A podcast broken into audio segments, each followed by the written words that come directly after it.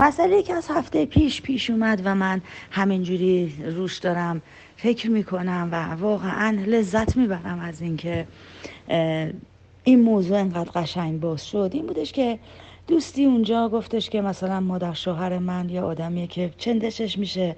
بدش میاد مثلا از اینکه ما تو خونش بریم بشینیم از مومون از فلان. خیلی از بچه هایی که تله ها و دام هایی هستش که ما تو خودشناسی میافتیم توش اولین واکنشی که میدن این هستش که تو چی کار داری؟ اومدیم اینجا ما خودمونو بشناسیم. با مادر شهر چی کار داری؟ مثلا به تو مربوط نیست که اون چی کار می‌کنه. تو چرا ناراحت میشی؟ و این به شدت فضای گفتگو رو میبنده. یعنی دیگه اجازه نمیده اون طرف مقابل که داره با ما صحبت می‌کنه با ما حرف می‌زنه و داره مسئلهش رو بطرح می‌کنه دیگه ادامه بده. و این یکی از به اصطلاح مشکل دارترین مسائلیه که حالا اگر یکی روانشناس و مشاور باشه که فوق العاده اشتباه فاحشی انجام داده.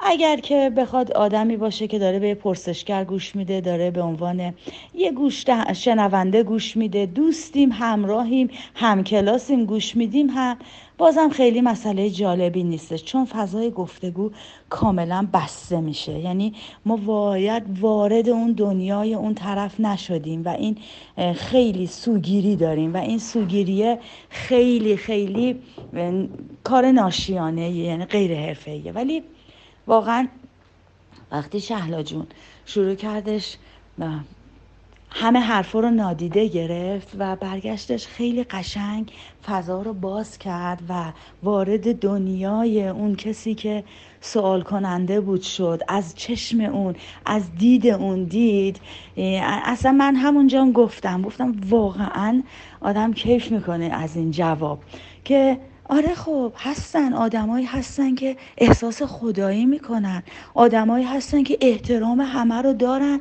مثل مادر شوهر مثل پدر شوهر مثل چه می‌دونم خواهر شوهر امه خاله بزرگ خاندان همه متاعتشون رو می‌کنن. خب اینا احساس قدرت خدایی می‌کنن کنترلگری می‌کنن. خب چرا نکنن؟ این ماهی می‌تونیم ناراحت بشیم. می‌تونیم هم ناراحت نشیم. ولی هستند این آدم ها هستند این آدم ها به هر حال تو چند ساعتی که اونجا هست یا باید یه خورده خم و راست بشیم یا با بغ بشینیم ناراحت بشیم بیایم.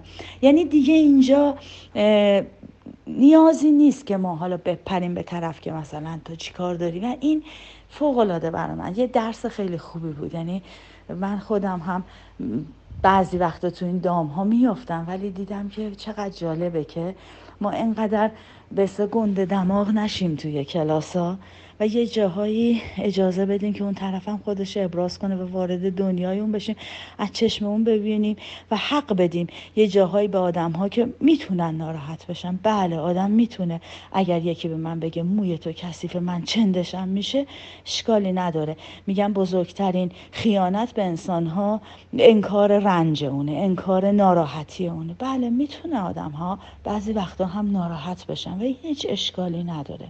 مهم اون مدت زمانیه که توی اون ناراحتی میمونیم خیلی دوست داشتم اینو بگم. حالا امیدوارم که تونسته باشم مفهوم درست گفته باشم. ممنونم از همگیتون. خیلی خیلی خیلی ممنونم. واقعا درس بزرگی بود برام.